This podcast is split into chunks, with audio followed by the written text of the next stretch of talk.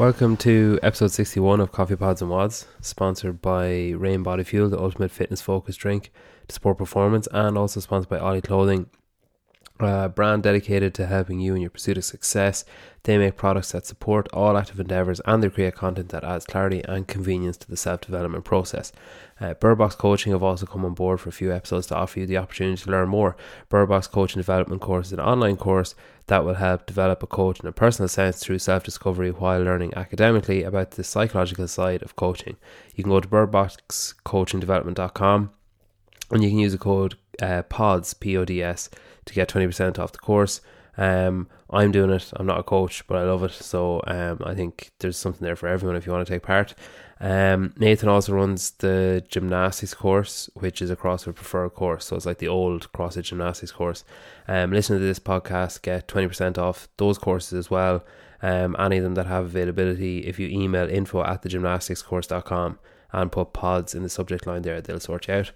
Speaking of emails, I've started a weekly email from the podcast with some personal anecdotes and stories, as well as news, upcoming guests. Um, so send me an email, coffeepodsandwads at gmail.com or DM me on whatever you're on uh, to be added to the list. Keep liking and sharing episodes. It makes my day hearing and seeing people listening to it. And like honestly, it truly can't grow without your help and support. So please keep it up.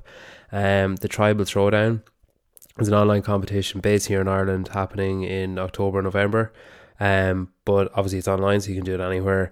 Um, have a look on whatever social platform you use. All the entry money raised goes towards prizes, which is a great idea. Um, today's guest is Paul Warrior, who is a coach and a programmer, as well as part owner of Campfire and Built Up North. Um, Paul is someone I've wanted to talk to for a while. Uh, he's pretty philosophical and puts up some pretty poignant posts. Um, some of his musings about sport and the coach client relationship are pretty interesting. Um, I really enjoyed chatting to Paul about his companies, his coaching philosophies, and his absolutely toxic ankle break as well. Enjoy, listen, share, and tag. Thanks for doing this, first of all. Um, I think it's kind of like it's gonna sound really like fucking dickish, but like you're someone that I view as being like pretty cool, and I know saying someone's pretty cool isn't very cool. Um, but no, I that's, think that's you, okay. I'm, that's okay. I'm not. I'm not. Very, I'm not very cool. It's fine. I think you've got you've got like the beard, the clothes, the attitude. You've got that creative side. You're on a skateboard. Like you make, um, you make Newcastle look like fucking L.A. Um, but then I suppose there's a dangerous side to it as well because like I caught myself yesterday saying out loud to my wife, "John, I'd love to get a skateboard," and like I would be the biggest bellend going. Like even just as I said it, I was like, "You fucking idiot!" Like where would I go? What would I do on it? Like I'd just be I'd be the tosser of the town, like going around. Just zero chance I'd pull it off. Um, Oh, I mean, yeah, I was definitely tosser of the town. I mean, it lasted. I mean, I kind of. So I started skating again. Um, I've always like I basically I've done podcasts over all of quarantine. Yeah. And um, every time someone was like, "How did you get into CrossFit?" I was like, "Well, I used to be a skateboarder, and then like CrossFit was this this really close comparison to, you know, you had this subversive culture where everyone was just you know going hard every day, um, didn't care what other people thought of them, didn't care how they were dressed. You know, you had your own style going on. And CrossFit at the very beginning was that. Um, you know, the music was loud. We had punk music, metal music on, and it was as close to skating. And every single time I said it, I was like, I feel really false that I haven't picked, picked up a skateboard. Um, and people around me were like starting to get skateboards and asking me a few questions, and I was like, okay, I'm sick of I'm sick of not having one. Um, so I got my skate, I got to skate my skateboard out, kind of um, upgraded it slightly, and just started skating again. Uh, turns out that my best friend Ryan, or one of my best friends Ryan, he skated too when he was younger, so he had a deck. So we were just like, oh crap, cool. We're gonna start going skating every day. And I made jokes every day saying, I don't know if I'm too old for this. I'm probably gonna hit the deck really hard really soon. And then lo and behold, um, the ankle fell off. Um, so that was so yeah. I don't know how cool and I don't know how well I pulled it off, but um, Uh, you know, to now be I'm fair, style just out. for people that don't follow you, like you properly mangled your leg. Yeah. Like you put up pictures yesterday of like screws and yeah, you're, it's you were in for your bad. checkup and stuff. So, So like to give it some context is basically all I did try to do was do a drop in. Like I didn't skirt skate transition or ramps and things. Like I was just a street skater. And Ryan does these balls and things. And I'm like, yeah, I can do that. And it was just a small one and say beginner's ramp. And uh, I just, yeah, I could do this. And I just dropped in and just literally nothing happened other than my back foot slipped a little bit off the board. Wasn't big, wasn't huge. And literally just the force of the impact, the way it hit, I um, broke at the base of my foot, the tib and the fib. I, um, I completely, well, I dislocated it. My foot was facing completely the wrong way and yeah and um, yeah and i think you know all of the all the ligaments that were in there I think I've given them a pretty good run for their money. Yeah. So yeah, so that that was kind of that. So yeah, I've kind of um, you know, two weeks post op, I've got a lot of metal work in there. Yeah. Um, yeah, it's pretty pretty incredible, really. But I mean, the NHS. I mean, for me, I know some people don't always get the, the experience they want, but if they've just been sick, man. Like I was so lucky. I went to a place that had like the best orthopedic ward in the area. Um, they broke it back into place. I had to fight a nurse so he didn't cut my Nikes off.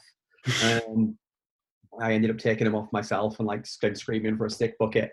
Um, I was going to say actually one like I gained even more respect for you when it what appeared to be like immediately after the incident happened, you were putting up stories of you like wheeling yourself away on your skateboard, just like laughing and getting yourself oh, towards man. the car. I had no other opportunity. I mean, I know this isn't this is meant to be a podcast, probably about something else. I don't know, but it was just um, to be honest, I was just I was laid out on the deck. I had to elevate my foot. You know, everyone was running around after me a little bit. The people were there. I was like, get my camera. Like, was like, get the phone, get the phone. You know, we're gonna ring the ambulance. I was like, took a picture. Uh, Ryan sorted out the ambulance and and the ambulance couldn't come, wasn't going to come for ages. And there was an old couple there who were just like, "Oh, it's the worst thing I've ever seen. You need to stay there till the ambulance comes. You need to do this." And I was like, I literally at just one point I just stopped them and said like, I need to smile through this. You're really, really upsetting my vibe. Please clear off. Leave me alone. I've got this. So then I had to like put my foot over my over my knee, over my good knee, and so that I, so it was elevated, and so and damage it any further. Then I had to crawl to a, I had to crawl to my skateboard to get on my skateboard, and then I crawled to Ryan's car, and we went to the went to the hospital. So yeah, I, to be honest, it was adrenaline. It was all of the other things going on, and it was just trying to stay in a good spirit mm. with the whole thing. Just try and have as much positive. Being negative and panicking and screaming wasn't going to get me there any quicker. Yeah, being composed and you know riding off the back of the adrenaline that was going and everything else, and just being collected um, was um, was the was the only way to get me there quick. And it's a complex injury. Yeah. Like the the extent of where you can go with that kind of injury, you know, unfortunately can be can be pretty can even be more severe than what it is. So you have to just, you know, you have to just get on top of things as quick as you can, get there. Um, got out the car. The guy came out with a pair of scissors, was going to cut my Nike SBs off, and I was like, yeah, okay, if it was fair, but I was like, no, I've got it, I've got it. And then like I took my shoe off, didn't really have it, had to ask for a sick bucket but um, wheeling through the hospital with one saved Nike trainer and um, and a sick bucket underneath my chin, just being like, "That was a terrible mistake." um, and then the doctors were just so cool. Everyone was really awesome.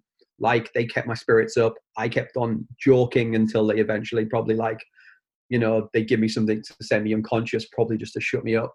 um, and then yeah, over a course of a week, they um, they put my foot back into place and redid whatever they did, fixed my leg with a lot of metal. So it's it's pretty gnarly. Yeah. Um, I, I, I appreciated all the warnings before every picture. Yeah. That was yeah, it was pretty it was pretty gruesome, especially when you realize in the photograph of my knee that the knee was up, the knee was facing forward, but the foot wasn't. Yeah, because um, it actually when you put it up first, you were like, oh, if you don't like you know, gnarly shit, like, you know, the, the next, in two stories time, there's something bad coming. And then there was another, another like warning. And then the picture. And I, I genuinely looked at it for about, I'd say eight seconds. I held my thumb on it. And I was like, I don't really see, wait a minute. it's like, it's pointing the total yeah. wrong direction. Like, yeah. That was it. Yeah. It was just the wrong way. it was just, it was just Ali. Um, and I've been told that recovery is going to be, you know, it's going to be a, a substantial recovery period. Um, How does that sit with you? Because like obviously, as a coach you're going to need to like demonstrate stuff or like is has it been difficult coaching laid up like are you just I relying on I, are you, haven't, I haven't been coaching. I've done my remote. I've done my remote stuff. Yeah. Um, I'm still working with some clients in a in a programming sense at the moment. Um, so yeah, I've been doing a lot of that, but actually stand up coaching and physical coaching, just I haven't had the energy. The last three days are the first three days really I've been upright. yeah. I went I went out to my gym, the campfire. I went there a couple of days ago, like a week ago, and I was there for two hours, and I needed needed to sleep afterwards for two days. Yeah. Um, so that just and all I really did was write a workout. Luckily, there was like competent. Everyone who was in that room was more or less a competent coach in their own right. So everyone knew what they were doing. It was just more about getting everyone together and having a bit of a positive spirit and seeing everyone and doing some built up north photography uh, and some photography in the space and just you know having that creative hub of people. We've got this mixture of like we had a videographer there, we had a cameraman there, so Ryan's there, uh, we had a guy called Lilburn there, Stephen from Built Up North, my business partner, he was there. Energy was kicking off. Um, then there's these yoga instructors I work with that I mentioned a few times. They were there doing their thing. Some young lad Els who's just like super, super after it and super like young and fresh to it all. And I'm sure I've left some people out. Amanda was there and she's like a totally kick-ass coach and a kick-ass athlete in her own right. Like was at the French Throwdown as an individual a few years back. And you know, just having that melting pot of people in a room. I didn't have to do anything. I just like literally wrote some workout down and just watched what they the, the fire that they created all on their own. Mm. But that's the cool thing about having your own environment where you know the people are in it.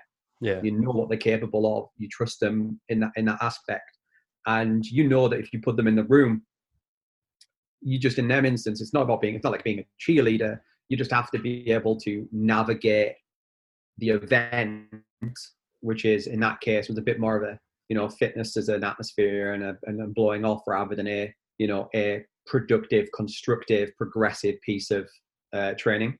It was Yeah. just more about hey guys, let's get sweaty, let's have some fun, let's do some cool shit. Yeah.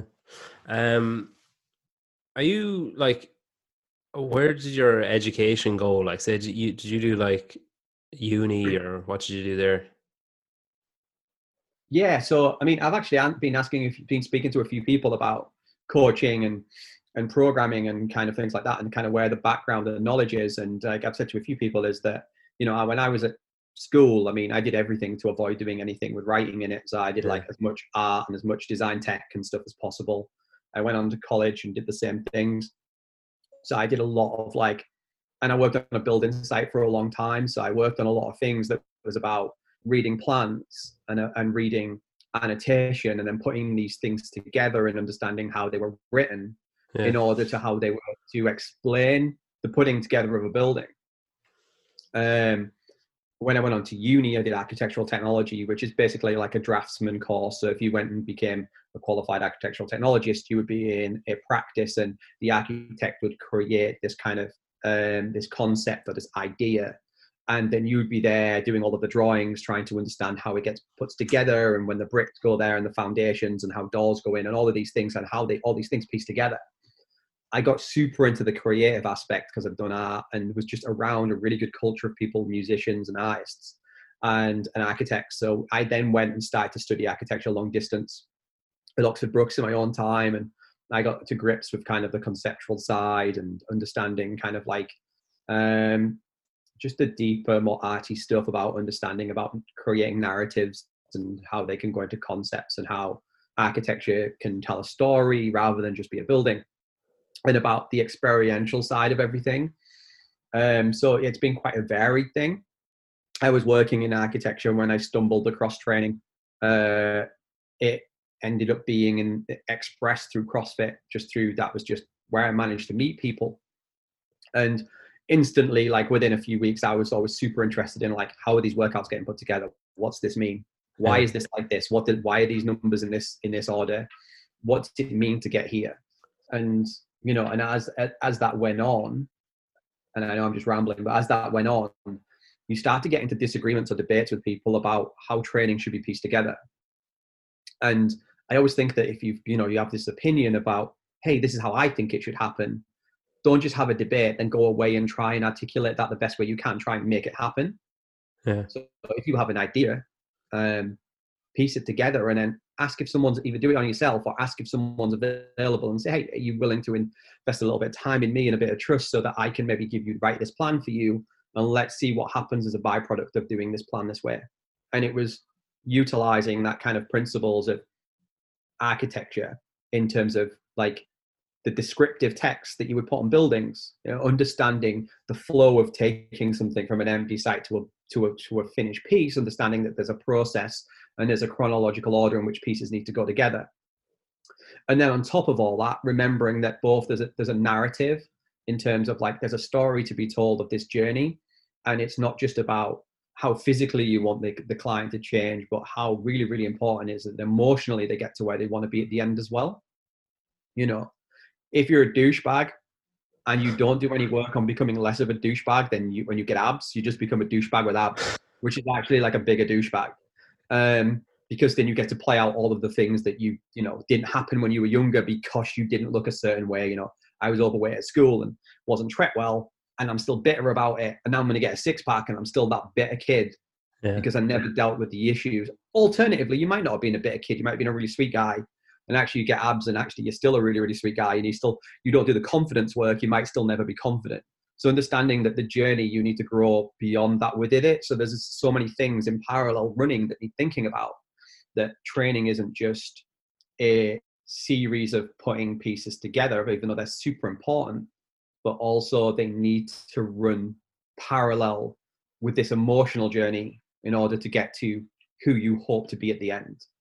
And actually, if the emotional journey is successful and the physical journey not so much, I see that as a bigger win regardless. Yeah, I was gonna say like if you're if you're coaching someone, I was gonna ask which is more important, but you just answered it. But like if you say if you're coaching someone and they're excelling athletically, or like they're having a physical transformation but nothing's happening emotionally, do you like pump the brakes a bit and try and change things, or are you just kind of like, well, look, this is at least we're getting something out of it?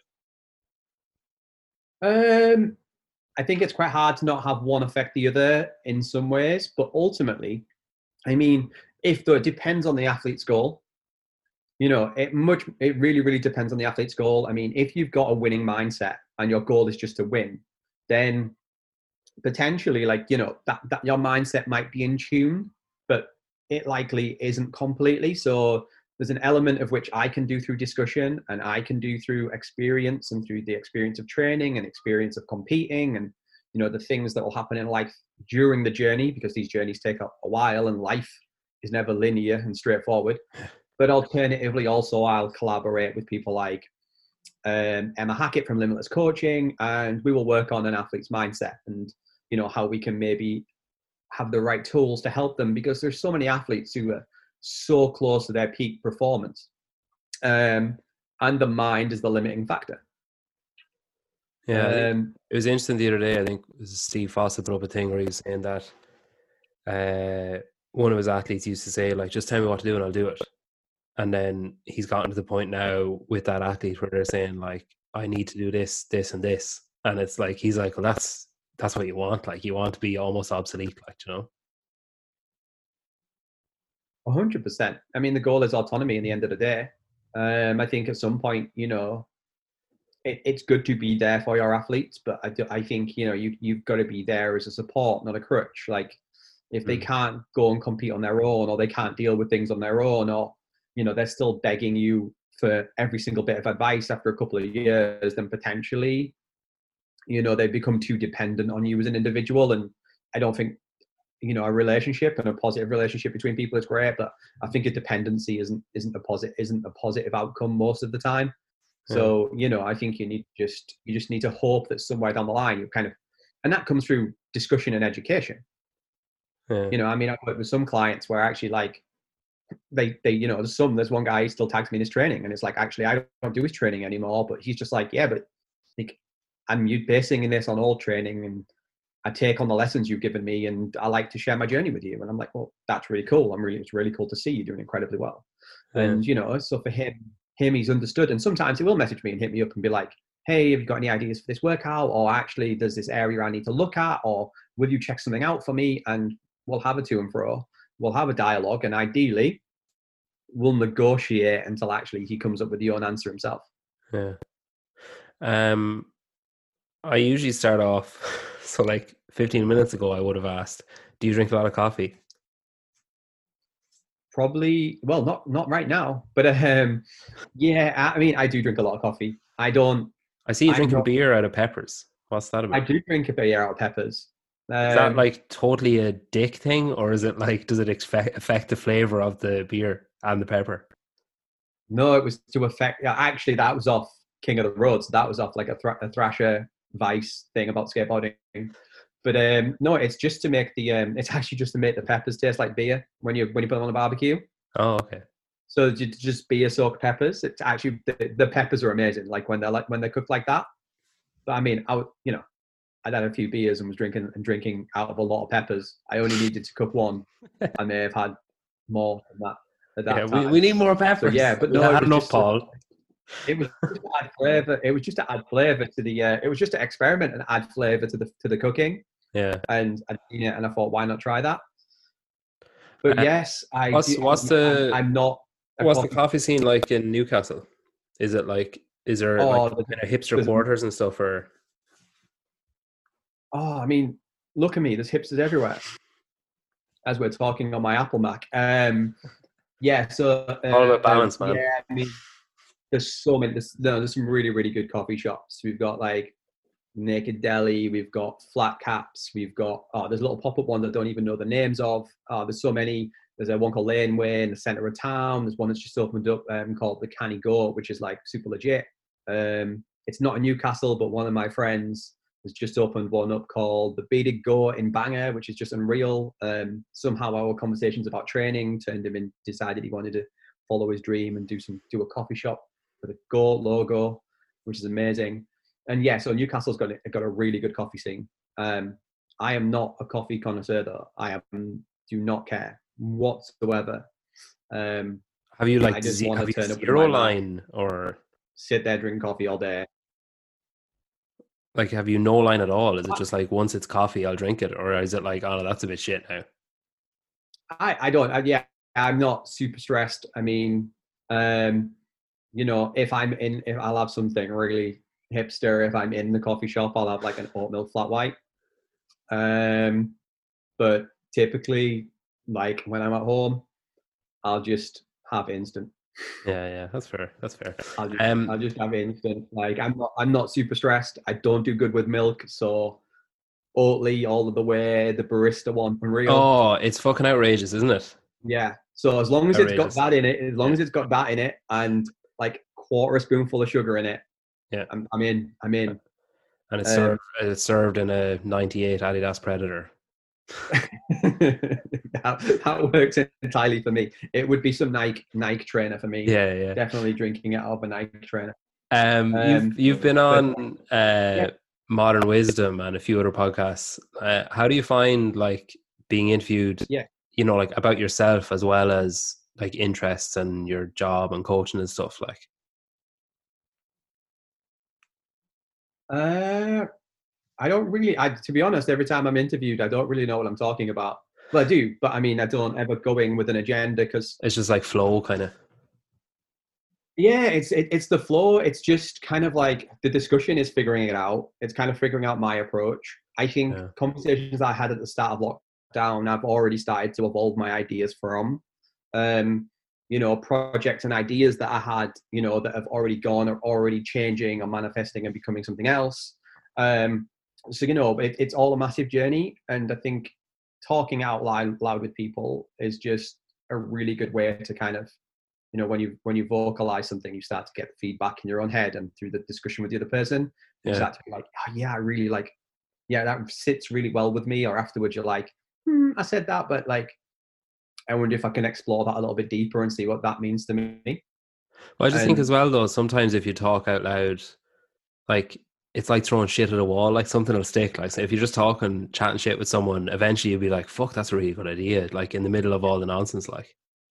100% and that's probably why i never stopped speaking um, but no i think well for me at the moment i mean i'm doing this conversation with you but I'm, I'm actually kind of in this season of thinking about actually i've done a lot I, well, you can always go deeper you can always become more intellectual you can always read more that is never my party um, and you know I I've kind of like teetered around things for a long time, worked around stuff.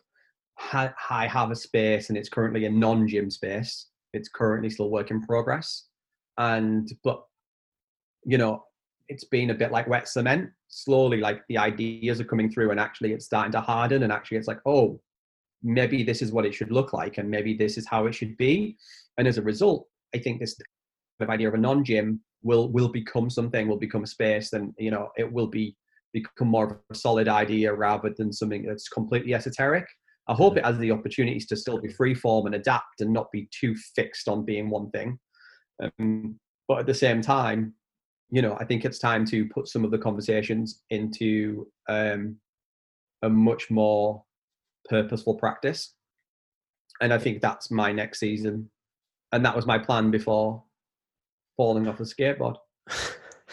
like, you're someone that I qualify as being like pretty philosophical. Like, even like on Instagram, you put out a lot of content, say, on on yourself and about like coaching or recognizing like maybe pitfalls of coaching or common pitfalls that athletes fall into or people who are training fall into.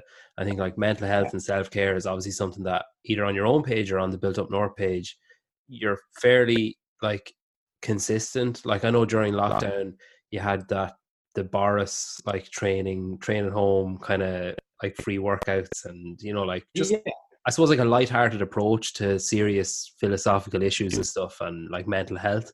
Is that something that like do you consciously think, oh, I, I I'm going to put up something about like loneliness or whatever, or is it like that something will just strike you and you'll be like, you know, struck by the, the uh, in the moment to put something up?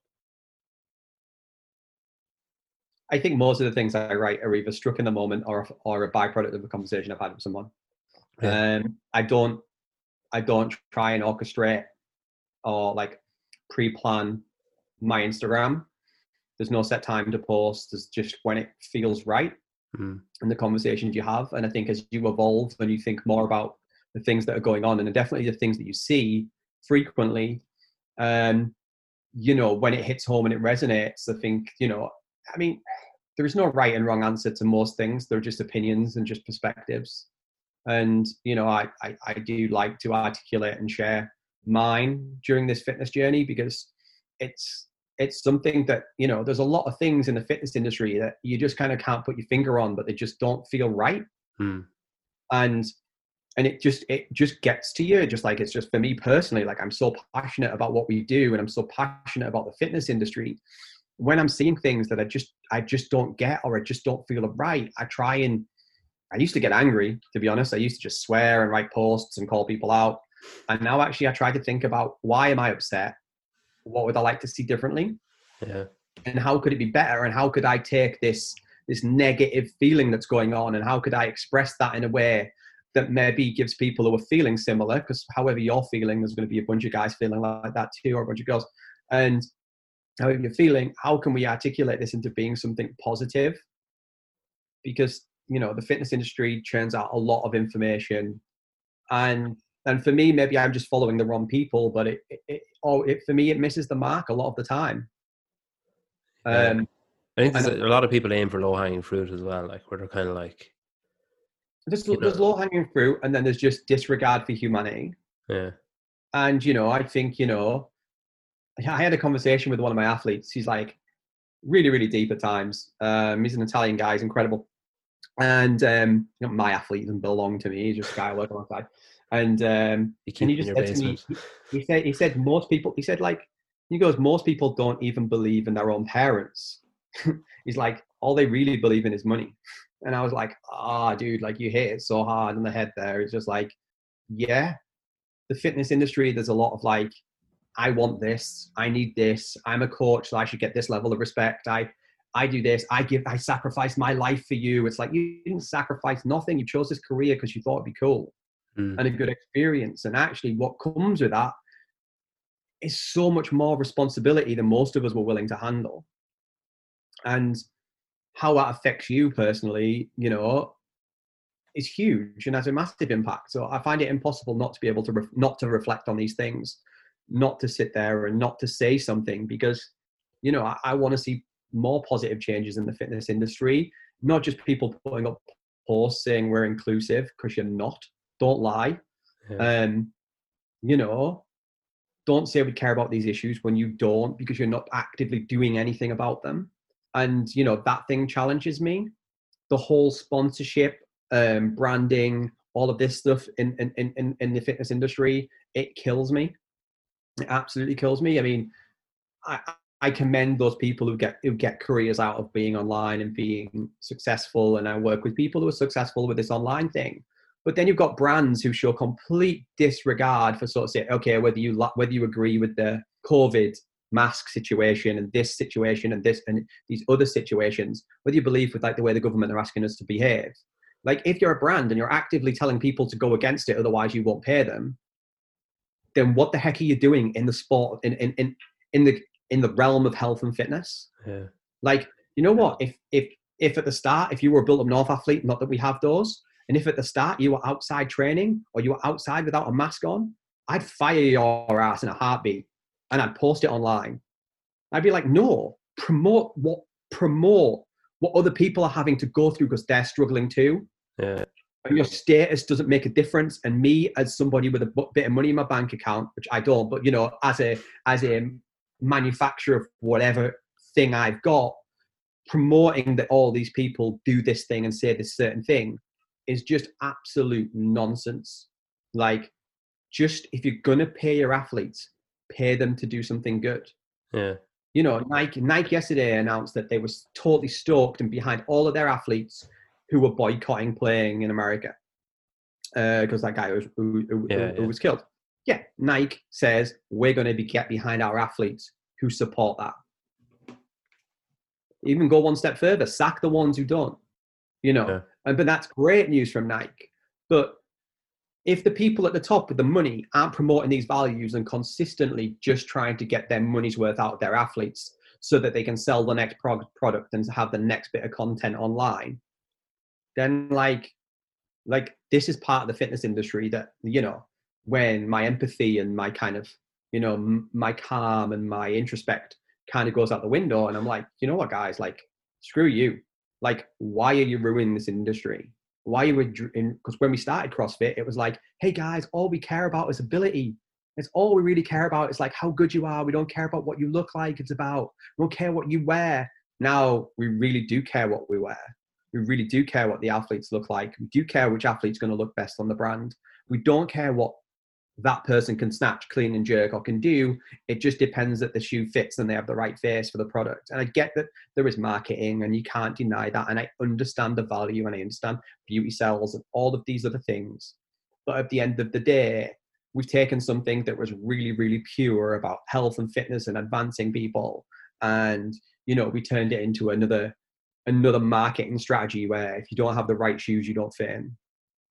So yeah, the fitness industry challenges me on multiple levels, and I had to sit there and go, well, as a guy who owns a brand, what can we do?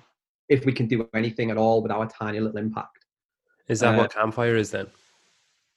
That's what Up North tries to be, really. Hmm. Um, the campfire is is a, is is a space where me and a few like-minded people get to be together and train and discuss um, the intangibles around training, which is how a space makes you feel, how music makes you feel when you're training, how you write a workout, how discussing, how knowing what it's about, about how about if we eliminate fear in training, um, what things can we overcome? So it's about kind of talking about the intangibles and bringing in as much influence from outside of the fitness realm, the photographers and with the artists and with the other people who come into the space and the people that we allow in from the local area who like you know the guy who owns it there's like we're between some garages and the, the guys who work in the car garages come in they don't train but they articulate they have discussions with us and they're incredible people.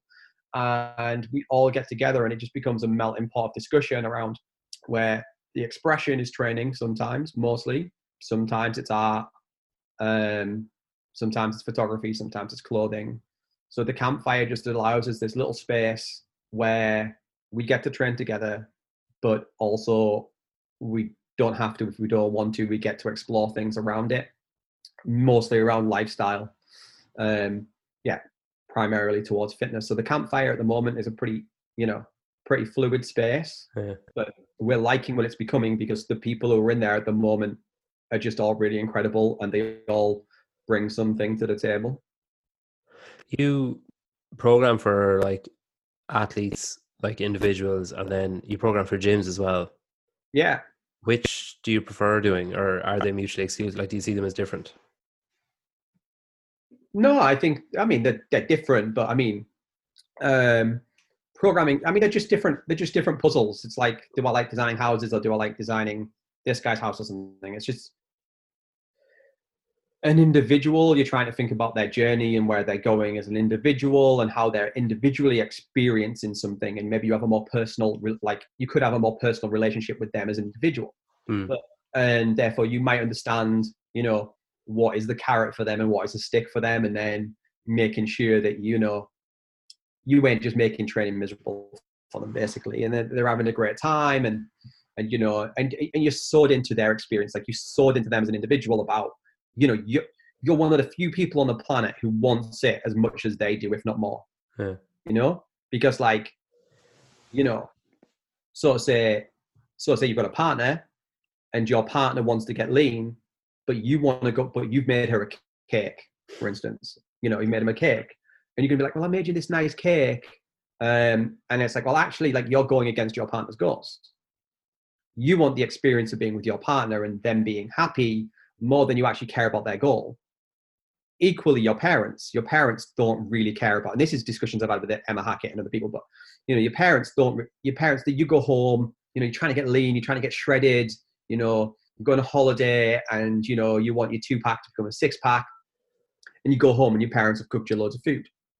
And you're like, oh, I had to eat it because I didn't want to let my mum down. She made me shepherd's pie. Because your mum loves you, but she doesn't care about your goal Yeah. Coaches though the your coaches are probably the only people who are truly invested in your goal do you know what i mean Yeah. doesn't mean you're not invested doesn't mean my parents aren't invested in my happiness Yeah. Yeah. But my parent my parents get worth from feeding me my mum gets her own happiness of feeding me because it makes her feel happy like she's mothered me and like she's got something from her experience and she knows i'm safe because that's what mothers do Yeah. but ultimately that is not in line with my goal because my mum doesn't care about my goal she sort of does Selfish. Selfish. but not in the same way absolute Abs- but it, it's just human nature Yeah. and then so when you're when you've got a coach and that's what athletes are like you need to do this you need to do ah and they're arguing with you and you're like you're scratching your head because you're like i actually want you to win because you losing doesn't isn't is me being a failure as well Mm. so you're fully invested in that individual. When you're working with a gym, it's a bit interesting. It's a bit of a different and interesting flip because you're thinking about a community of people and how they operate. Yeah. So you're trying to think how can you create an environment, not just for one person, but for a bunch of people. So you start to think about the flow of a class, like a flow of a workout, a flow of a warm up. Are they are they doing a partner workout? Can you manipulate something to be a partner workout because you know people will push harder? Um, you know, do these do these anaerobic intervals work better as I go, you go, rather than two minute on, two minute off? Because actually, people will naturally push harder against each other because they don't want to let the other person down, or even, or even worse, they don't want to look bad in front of someone else. Yeah. So actually, you start to think about how are these people interacting with each other? What does the space feel like? And then you're trying to think of the personality of the gym that you're working with and what kind of their typical clientele are. And you're trying thinking about the collective experience of that group of people. So they both offer really, really interesting dynamics between you're working with an individual, how do they feel emotionally about them, and how are you invested in sewing into their goal? And then alternatively, how are you collectively working with a group of people? How are you thinking about the environment and culture that's built around a workout that you've written? Because at the end of the day, you want people to be on their butts and you want people to be high five, but also high fiving and leaving, being like, that was totally sick. I can leave the gym and I'm invincible and I can do anything. The thing about writing a progressive gym progr- program, it's not just about, you know, daily, oh, he's another, he's another week of training, he's another week of training. You have to think about the progression because at the end of the day, those high fives will stop if people don't start seeing change and benefits. Mm.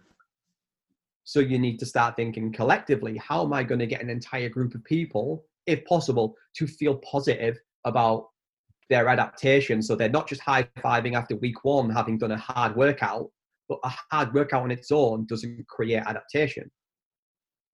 It has to be series of repetition of hard workouts, potentially with some sort of linear progression, or you know whether it's alternative time like increasing load or actually reducing time and increasing intensity you know there needs to be these factors going into place collectively. And you have to consider the fact that you know with an with an individual athlete i'm waffling again but an individual athlete you're, um you know you understand what they can lift and what they can't where when you've got a collective you have to consider hey how's everyone going to feel inclusive in this environment? Yeah yeah. You know, because already, I mean, we, it is exclusive because by writing our X weights on, we become exclusive. But I also think by tiering programming, I actually think that's exclusive as well because that makes an assumption that somebody can't do something just because they can't do one other thing. It needs to be malleable by the coaches who stood at the front who understand the athletes in front of them and scale suitably because to tell someone they're RX level one. I don't know if I'm making these things up. RX level two. Let's say RX one's rubbish, rubbish-ish, but okay. RX two is a bit better, and RX three is legit. And like, remember, they they might have an RX clean, but they might not be able to do double unders. To then put them in RX one would be a disservice to that individual. So yeah, you have yeah. to start thinking collectively. How can and that's why I don't really like these steps and tiered systems of programming because it kind of takes the thinking and the coaching away from the one job the coaches have who are in front of the class which is to understand the individuals, communicate, ensure they're working working safely, have the presence and attitude that CrossFit asks for to be you to be a CrossFit coach in that environment. Yeah, I had. um Did I get there with the question at all? No, yeah, that was good. There's no. Don't apologize for waffling either. I like it.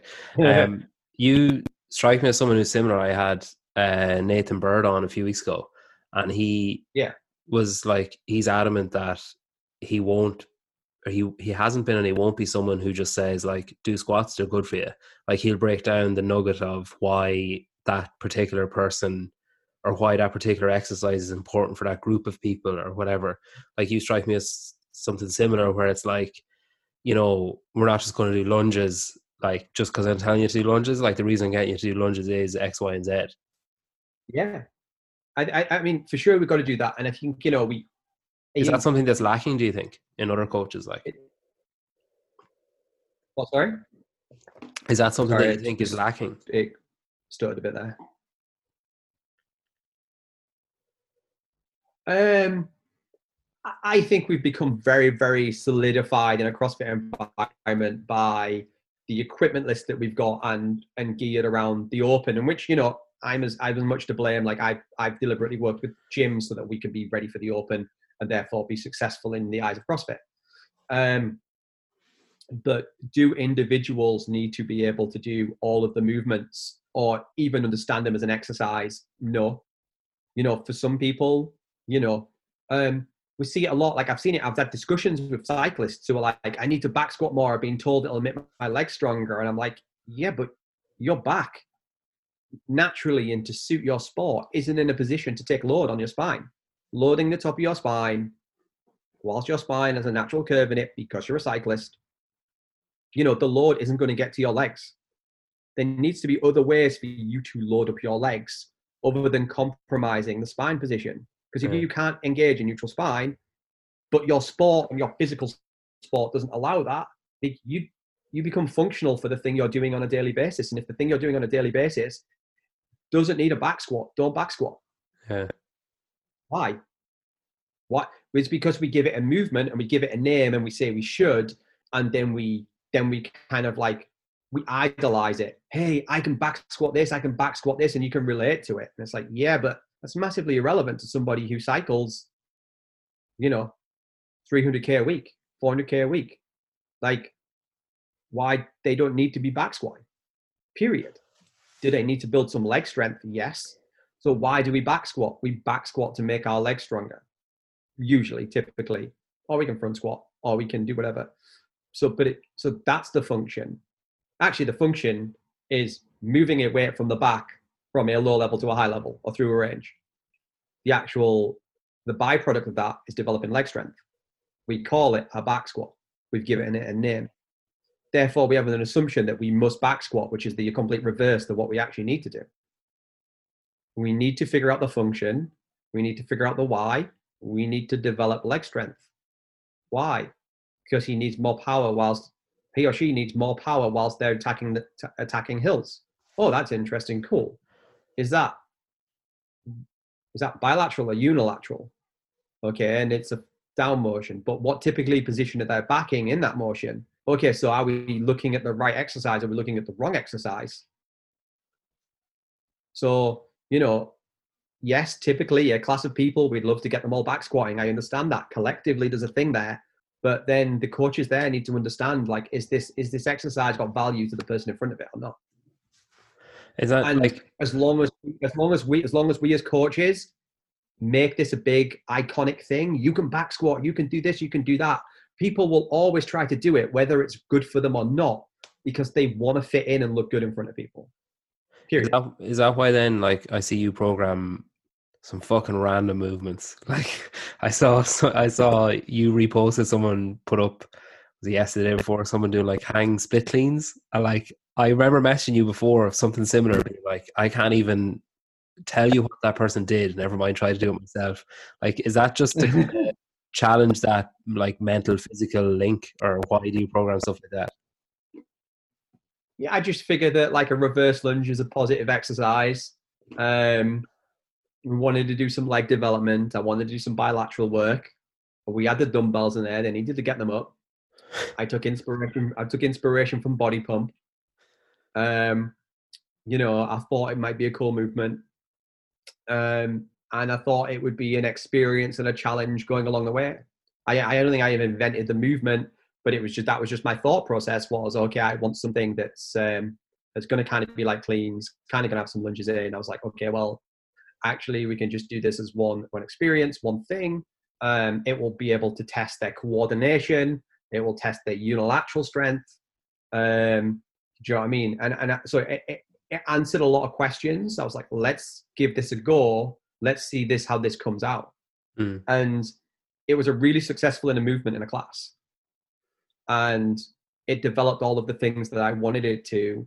Plus, the clients got a new experience. Yeah, it's and, definitely one of those things that know, you need the gym talking about as well. hundred percent. And you know, I mean, I heard one like Chris Williamson uh, said one really, really poignant thing, and he, he said it from somebody else, which was like, the days seem to go quicker when we're having less experience in them. You know, when you have more new experiences, so when you're young, time seems slower because you're having more new experiences that you're processing all of the time. As you get older, actually, you start to repeat the same experiences, and every and the days disappear into one. The more new experiences you can have, the more you learn, the more cognitive you are about them, the more proprioception you're developing and the more you're heightening in your day and you're ex- like so you generally your experience is going up so if we can take things that they know but we're putting them in a new format or a new way and creating a new experience for them then they're then therefore not only are they getting physically more capable but they're having a more you know more engaging experience with what's around them. Um, I'm a skateboard? I'm sold. in architecture what? I'm buying a skateboard. I'm sold. So in architecture, like a really, really simple way of looking this in architecture was like, I remember that I designed a building once and I actually made all of the all of the pay, all of the floors on it deliberately slightly not flat. So nothing was really that flat. Everything had a little bit of a turn in it and it was all cobbles. Everything had a little bit of a chamfer in it and things like that. And the reason I did that was because I wanted people to have to focus on where they were walking rather than walking without thinking because I wanted them to experience what it meant like to walk there. Yeah. If you're walking down the street, you don't think about walking. But if you walk across, like if you're on if you're on a fell walk and you and you have to like go across a tree trunk across a river, your proprioception goes up, your experience goes up, you're thinking about how cool this thing is. You're having to think about walking. You're having to think about moving. You're having to think about balance. And all of a sudden, you have a greater experience of the world than you would if you just walked aimlessly. Yeah. Training shouldn't be any different. Training needs to be training is an experience of change. So yeah. if we can give people more engaging work to do that, that will develop them in multiple ways, then we're becoming even more success, successful at our jobs. Did you find that your services were more in demand over the last couple of months, like with lockdown and people being stuck at home and stuff, or did it just not make any difference? I did myself out of a job because I released a free program for the entire um, that I give away because it was the right thing to do. Um, no, I think it was pretty much the same. I think post lockdown, a lot of people have been reaching out. Yeah, you seem a lot busier, even just going on posts and stuff that you're reposting. Like it seems a lot like there seems to be an awful lot more. And I think there's, I think there's a lot more people. I think it's gone a couple of ways for people. I think either they've come out of lockdown and have realized actually they're fine as they were and they don't need to go back to the gym. Um, other people have come out of lockdown and they've gone back they've gone back to the gym and they went this isn't the experience that i wanted i thought it was going to be great coming back and actually this sucks yeah. um, and then you've got people who've gone back to the gym and totally totally love it i know like all of the guys at like Telic and darlington and Thel and crossfit more those guys like i work alongside those guys are like all buzzing to be back and it's been really great for them um, and then you get some other people that were just like they started thinking more about training they're like, okay, I like this thing training, but what can it make me capable of? You know, if this thing happens again or something else happens in life, what can what can I become capable of doing? And I think I've had that dialogue for so long with people. People are super stoked to kind of have that discussion with me, get on board with it because they're just like, you know, I want to be fit that one hour in the gym a day but also like I want to be fit when I go climb a mountain, when I go do something cool, when I go out, when I decide to try a new sport, do a new hobby. I want to be able to have engaged the world in a much more physical way than I could before. Um, and I think you know, I think the athletes and the the clients that I'm working alongside and collaborating and discussing with are much more this year about we sit and we have conversations and we're like, okay, we're going to train. You know, the question used to be like just what is your goal? It was quite linear. We're here, what's your goal? And now it is when we talk about goal, we go, okay, how's that going to make your life better? What experience is going to go alongside that? And uh, we had a great discussion with Michael Johnson, the masters athlete, and I talk about all the time because he's such a genuine bloke. He's so great. We had this discussion. It was like we got to the end of the we got to the open, and he, you know, we were like, I was like, is this the end? We had a chat. I was like, is this the end of the road? Is this this is what we've worked for? And we and we, we both just like we both knew. I was like, I don't feel like it is. I feel like this is a comma and not a full stop. And I went, for me, and he's like, how are you feeling? And I was like, I feel like your core capability that you've gotten to has now opened more doors for you to experience more of the world. Hmm. So for him, it's like, well, here's your goal. It's like, okay, we're, we're at this level of fitness what can we do now in the world physically? What competitions can we go to? Can we go to Wodapalooza? Can we go to this other competition? Can we travel to Miami? Can we go to France? Can we, you know, can we go to Belgium? Um, how much more of the world can you see now as a byproduct of your fitness, rather than I want to be able to back back squat 200, like 200. I want to be able to back squat 250 kilos. Cool, great yeah. goal. What can you do in life now? You can back kilos and let's go do that because that seems much more fun. Yeah. So I think it requires, I know I waffled around that subject. But. No, it's good. I think it requires a lot of self awareness though, because even like I was kind of thinking of this the other day. I was in a shop and there was like uh, you know wagon wheels, you know the biscuit with the marshmallow in it. Of course, I know wagon wheels. Yeah, I remember when there was like a dull period of my life, which is like I'd say it's probably about three years, but it, like you just said about experience points, it just blended into like a day. Yeah, but like I remember there was a, a video, like a DVD shop, you know, like a rental, like an off-brand Xtravision yeah, basically, yeah. or whatever is it like Chartbusters, and um, used to get. I used to go in in the morning. This is totally true, right? I used to go in in the morning and I get two DVDs at whatever time, 10 o'clock. Yeah. And I go back in at five o'clock, give those back and get two more.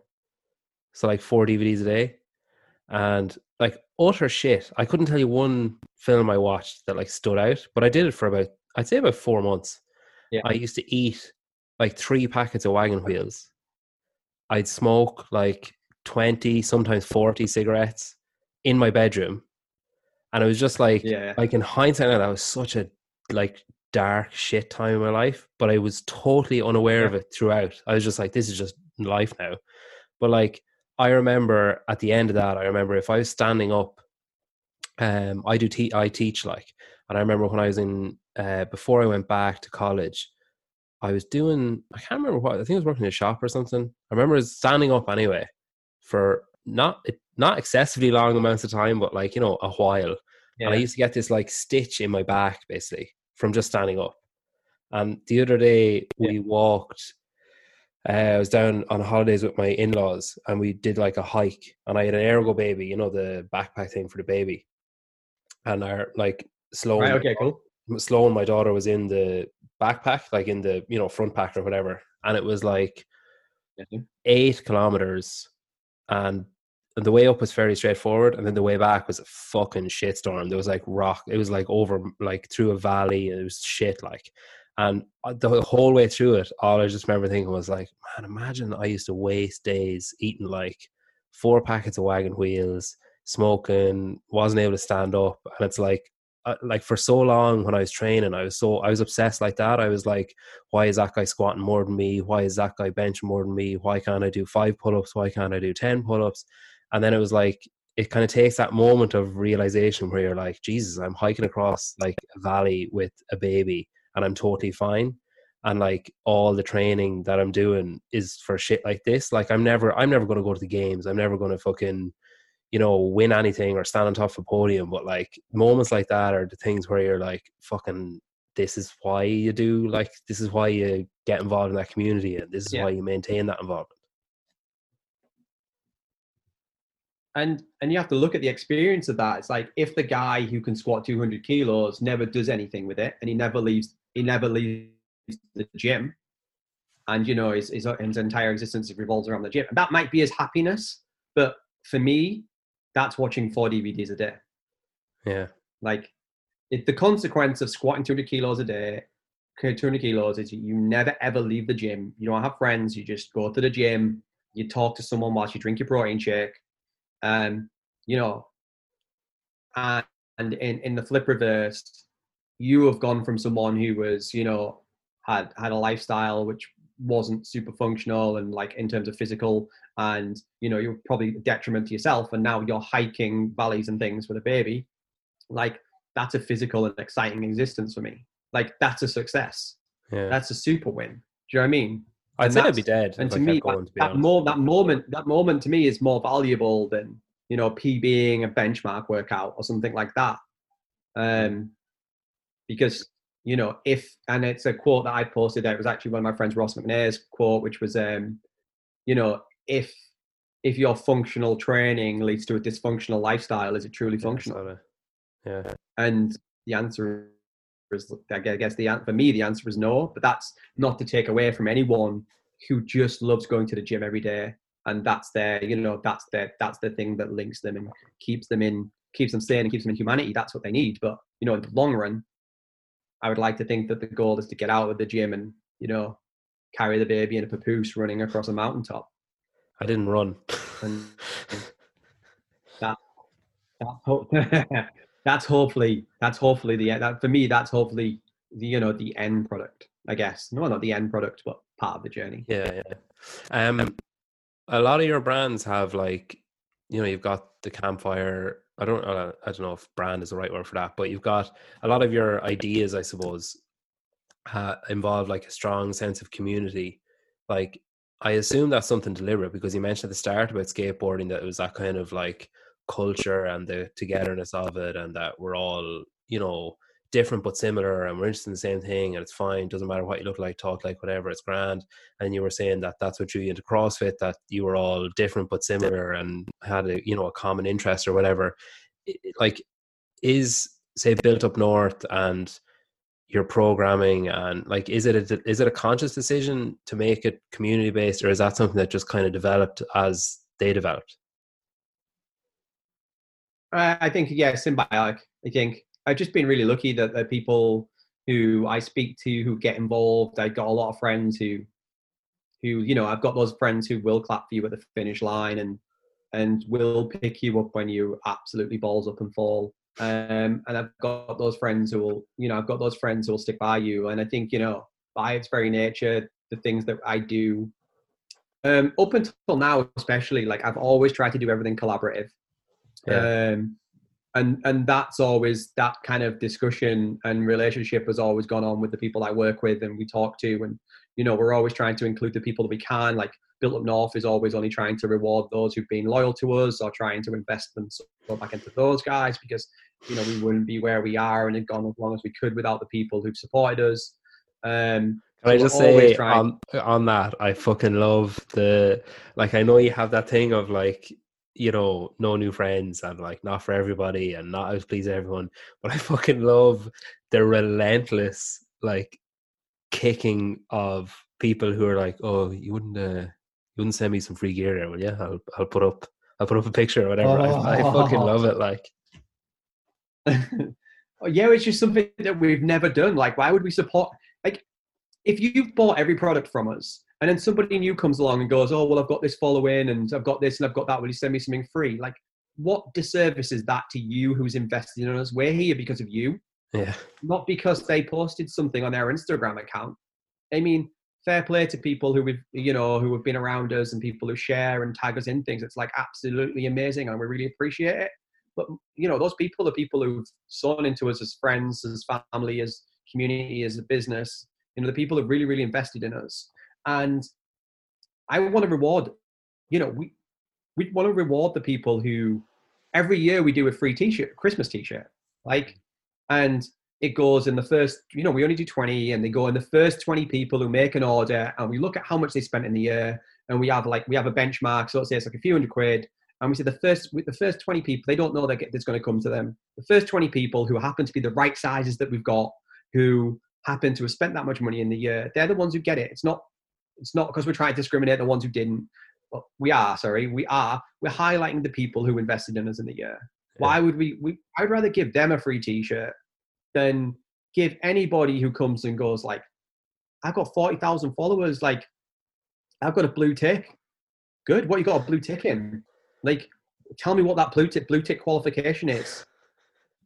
Because apparently it gives you the right to ask for free stuff and to tell us your opinion on like if you haven't studied politics your opinion on politics doesn't matter to me. Shut your mouth. I don't care how big your blue tip is. Like get buffed like you're not getting any free stuff. You're not getting any gear because you have not invested in us. And it's a complete disservice to the people who buy something from us every drop speak to us say well done say they love what we're about say they love what they do send us nice messages talk to us ask us to help them out. Like i'm not no, nobody with a blue tick is nobody with any like thing like that is going to get anything sent to them as a result. And I think I, I think the worst thing is, is I think it's a disres like I said, it's a disrespect to the people who have really really helped us out. So yeah, so yeah, sometimes we come back hard. Sometimes it's a slap across the face. I'm sure it's no skin off their nose, but yeah, it's, just not for us. Not what, was, not what we're about. I'd, I'd rather be I'd rather I'd rather be small and keep the integrity or the values that we're trying to hold as a business collectively. I'd rather try and hold that than get big compromising them. Yeah, I like that. Um, is there like I I I have a few bits like I'm I'm definitely not I wouldn't be uh I wouldn't be in the running for a free T-shirt at Christmas, like, but I've I've got some bits. I think this year's actually. I think, yeah, um, yeah, yeah. I think I think we did. I think we did the stuff for um, What My Life. What My Life, yeah. I have that. I have like the spectator sport. Fucking love that. Uh, that was great when all the spectator sports were cancelled. So that was like that was so meta that it was like six months ahead of time. Um, and then I got a gift of one it's as well. Like, is there you've worked with like a ridiculous amount of gyms, loads of athletes, uh, different websites like What My Life and stuff. You've got your own like kind of what would you call it? Like kind of social commentary, like woke stuff as well. Like, is there a creative team, or is it like that kind of campfire thing where you sit around and just chat shit, and then an idea comes from it, or is it like a more even freer than that, kind of coming up with ideas?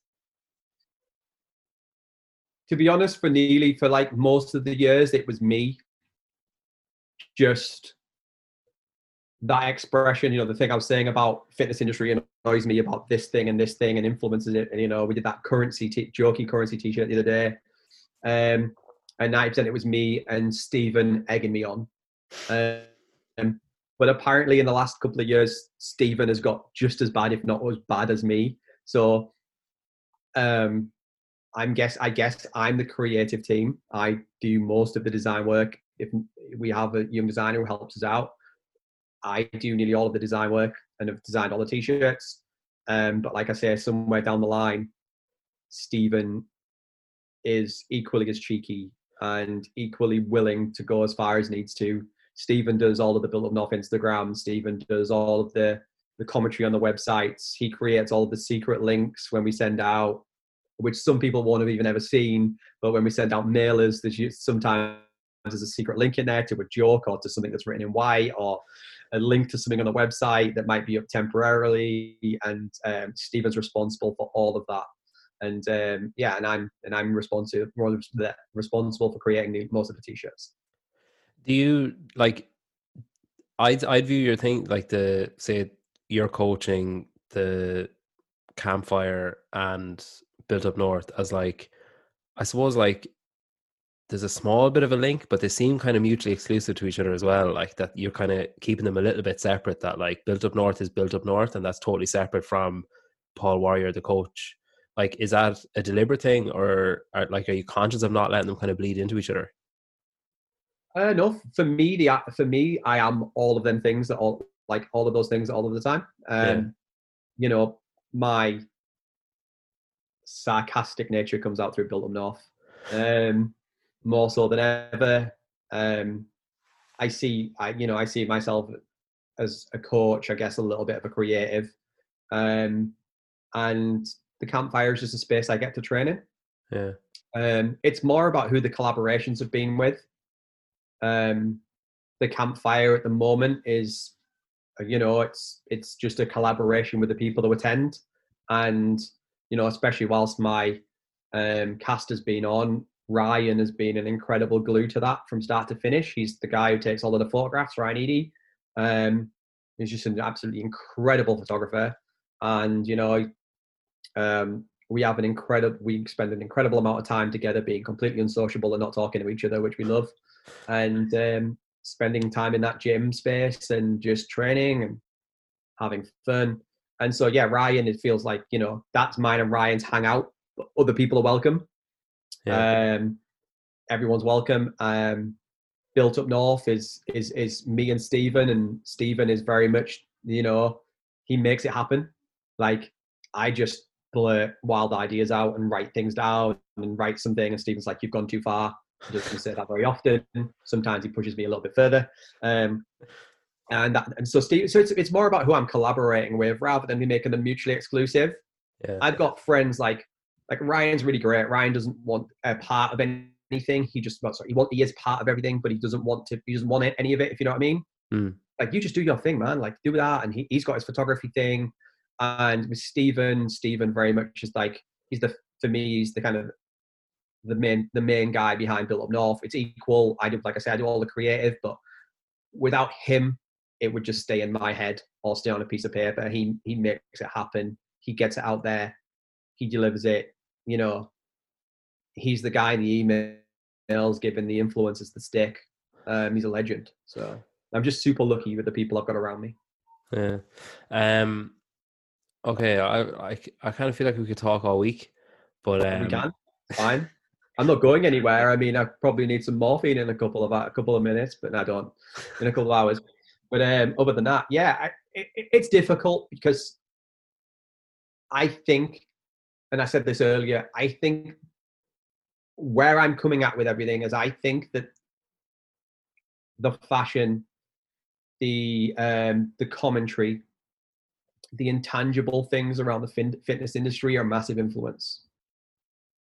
How we promote people wearing clothes, what the message we're helping people put out, uh, the stand we're trying to make through fitness, the empowering of other people's lives, um, needs to happen symbiotically and you know, other than working, other than discussions I've had with Bulldog, who are like really, really seem on the ball, like Ian from there is a legend, and I've spoken to him a lot about training and fitness and and his views on it. And you know, to meet people like that who kind of are more interested in the behavior and attitude of people in the fitness industry, um, and understanding that sometimes you have to go certain ways to make, to, you know, to be able to get your message out.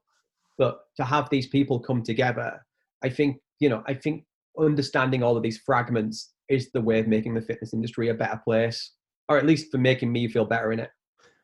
You have a program with them as well, don't you? Uh, I, have got a program on Bulldog Gear yeah. called Fortitude, which was a minimal kit, m- minimal equipment program that um, I released again at the start of quarantine. It's a free program. It's sat there a lot alongside a lot of Andrew Tracy's programs. So, um, so you know, I'm, I'm amongst like some good people there, which yeah. is really cool. Um, but yeah, it's it, that came from I don't want to be I didn't want to be sponsored. I don't want that relationship with people. Um, but the fact that we had me and me and Ian had a lot of conversations down the line, and I just I really valued the discussion he was having with me. And yeah. he was like, "Hey, do you want to fancy putting something out?" Um, originally, I wrote a massive rant that he never posted. I don't have no idea why. and then we evolved it into a program at the start of quarantine. Um, yeah, we've got a program coming out tonight, which is you know uh, the photographer Ryan. We helped him get from um, 80 kilos to 96 kilos over a very short window during lockdown. So this really is your basic. Swally, Swally Grail, is it? And that's the Swally Grail, which is uh, which has got the artwork from our the the tattooist Game of Pricks. Yeah. Um, so we got his artwork on the front, and that's released through um, uh, through Built Up North tonight. It's just I don't know. Um, a lot of people ask me for the program, and I was like, well, let's just do this in a cool way again. How we write and how we deliver things is as important as what's written. Yeah. Um, because everything's about shared experience. Um, so that's getting released tonight, and that's just you know it just feels like the right thing to do is build up north. We're promoting health and fitness, and uh, and and it it is something that was a journey of one of our team. Ryan was invested in, and we love the outcome, and we wanted to share that in a kind of tongue in cheek kind of way with people. I remember messaging you about, I'd say, three or four months ago I got some fucking shock when I realized that your surname was actually Warrior. I just assumed that was what you called your programming because you were like building warriors or whatever. And you put up some, I can't remember what it was, something about your mom. I, it's, I actually, the your mom and Shepherd's Pie, when you were telling that story, I was like, is that what I was talking to him about? It was something similar to that. It was something to do with your mom anyway. And you were like Mrs. Warrior. And I, I was like, called, she called Joe Wicks a tosser. That was for sure. Um, there was some, there was some other stuff on there, but yeah. Like I was like, um, wait, what do you mean, Mrs. Warrior? I was like, surely your name isn't actually Warrior, and you're like, oh no, it is, yeah. So like, surely you were destined for this line of work, like for programming and coaching and like Swally Grail. Yeah, I mean, telling people, trying to convince people it's my real name is a nightmare, um, and it does, it does, it does associate myself with lots of other things, and anyone else who calls anything else Warrior. It's kind of like a you. Well, you had that biography about your your life a few years ago with Tom Hardy in it. That was obviously about you. yeah, that film. Yeah, yeah. I had bigger traps back then. um, I didn't lose the final fight. Just point out there. Spoiler alert. Um, but yeah, no, no. It's yeah. It's kind of try. It it, it, it, it definitely has helped. It wasn't something I wanted to call a programming company um, because it's your own name. It feels a bit weird. But my friend Laron Camps, again, regionals athlete, guy from Corsica, lives down south now. Is absolutely heroic. I've seen him like snatch incredible weights and stuff like that and just drop it like he doesn't care. Um, not slamming it. He's not one of those douchebags. Um, just drop in the bar. And um, yeah, Laron Camps, if you follow, go on his Instagram, he's got this legit video of him snatching and just to be like, I don't care. And anyway, just he just posted hashtag uh, Warrior Programming at the time, which went on to be part of the bigger brand Warrior Programming. But it was it was never my intention to call it that. But it you know it it gives me um, it's definitely given me a foot in the door, I think. So I've been really blessed that my dad kind of, you know, carried that name across to me, which is does it does it make it more awkward now that you're like leaving Warrior Programming and it's called Warrior Programming and you're called Warrior? Yes, I'd love to say no. It's definitely um, it's definitely been an area of thought and discussion, um, and it still it still is. I mean, you know, we're we're we're uh, yeah, I'm not really going to talk about that, but like we're just still in still in negotiations about what feels right. And you know, yeah, the name is the name is definitely something like in my heart. It's like it was something that I didn't really know if it mattered or not, and apparently, I think that these things um, do matter. Um, you know, I think your name that your dad gives you is, is a powerful thing. And I think, you know, regardless, I will always be, it will always be my name, Paul Warrior. So, you know, I, I will carry that with me in any format wherever I go. Um, but it does, it does, it does like send like a whole bunch of emotions that, you know, I have to deal with going alongside that. And that's, that's again, that's just like we said at the start, it's part of the introspect, it's part of the journey, is understanding what that feels to you and, and why it feels like that to you. Um, so we'll see. We'll see how this unfolds. Um, we finished with a quick fire. Go for it. Um, I think there's a tiny bit of a delay, but I let it out the silence after I asked the question. Um, so row or run? Run. Uh, clean or snatch? Clean. Flat white or long black? Flat white. Oat milk, obviously. Yeah. 100%. Um, you're a, a trainer head, so favorite pair of trainers? Nike SB. Um, oh, um, oh no, I feel, I feel under a lot of pressure. Feeling under a lot of pressure. The new Civilist Nike Dunks look unreal. They're all black, but when you heat them up, they change to super bright colors. Ah, I smart. need to win a pair. I need to win a pair of those trainers. Um, coaching or designing, as in like clothes clothes designing. They're the same. Oh, it's not the fucking same. Putting Exact- picking a exactly t-shirt. Um, no, come on. You're exactly the same. Um, all right, all right. Coaching or built up north then. Oh no, no, no! I'm not answering that question. Simply for the fact is that some days I would like to murder the clients on both that on both sides. Yeah, that's fair. That's fair. Um, bike or ski? Bike, but it's I'm going to be skiing for a while, so that might get that might change in six months. Yeah, you could do assault bike which is your arms. Yeah, I know. Um, dumbbell or barbell? Dumbbell. Cool. That's it. Thanks a million. That was a really good quiet question. Yeah. Um, I really enjoyed that. That was great. Um, yeah, I got a lot from that. I feel like there was there was times there during that conversation where I felt like I'd run through a brick wall, and then there was other times where I thought like, Jesus, am I going to cry? And then there was other times that was that was an emotional roller coaster for me. Um, yeah, it's um, and, and and you know I do these podcasts with a few people, and I kind of sometimes feel apologetic because I don't think there's a linear answer to anything. I don't feel I do. It's like with like I said with architecture, you can't you don't build the same house twice. Yeah, It's always evolving and always changing, and you need to learn from the last one to uh, to make the next one better. And I think the process has to be as organic and as fluid as that. but that's Um, that's what makes it different because even I got a message off someone today saying like, I put out an episode with Emma McQuaid, and they messaged me and said, uh, "Oh, thanks, you know, great episode or whatever," and they were like, "It's good." Like I've switched off other podcasts because it's just the same thing over and over again. And now, like, I stick to the same format where I talk about coffee, I talk about podcasts, I talk about training, and you know whatever the person's involved in.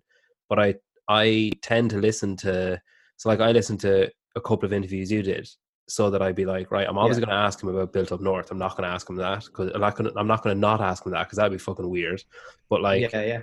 No, I don't I don't want to then ask the same questions that he was asked last week or last month or I do the same with anyone I'd be like well, I don't want to ask about that fucking event they did in the games 10 years ago or whatever because they've already talked about that I'll ask them if I do Yeah. ask them about it I'll ask them in a different way or a different aspect of it or else I just won't ask them about it I'll talk about something different That's the same. I'm the same with the conversation. I don't want to. I don't want to be repeating myself. it makes you a good guest though because then people can listen to you on 10 different shows and hear something different every time Yeah, and that's that's all. That's all we can hope for. And somewhere down the line, I hope that you know, I hope that one thing resonates enough that makes people rethink their attitude to training. Yeah. And if people can get a little bit more value in their lives out of it, then like it's been a success. Cool. Well, listen, thanks a million, man. Appreciate you coming on. Okay. Thank you. Thank you for tuning in. I didn't know if I was going to be up for it after my uh, hospital visit yesterday, but I went with it. I set myself up. I've got a pillow under my leg. Um, so yeah. Good man. I appreciate you taking the time. Best luck for your recovery and um, your Swoley Grey launch tonight though. Yeah, it will be all over Instagram, but you were right.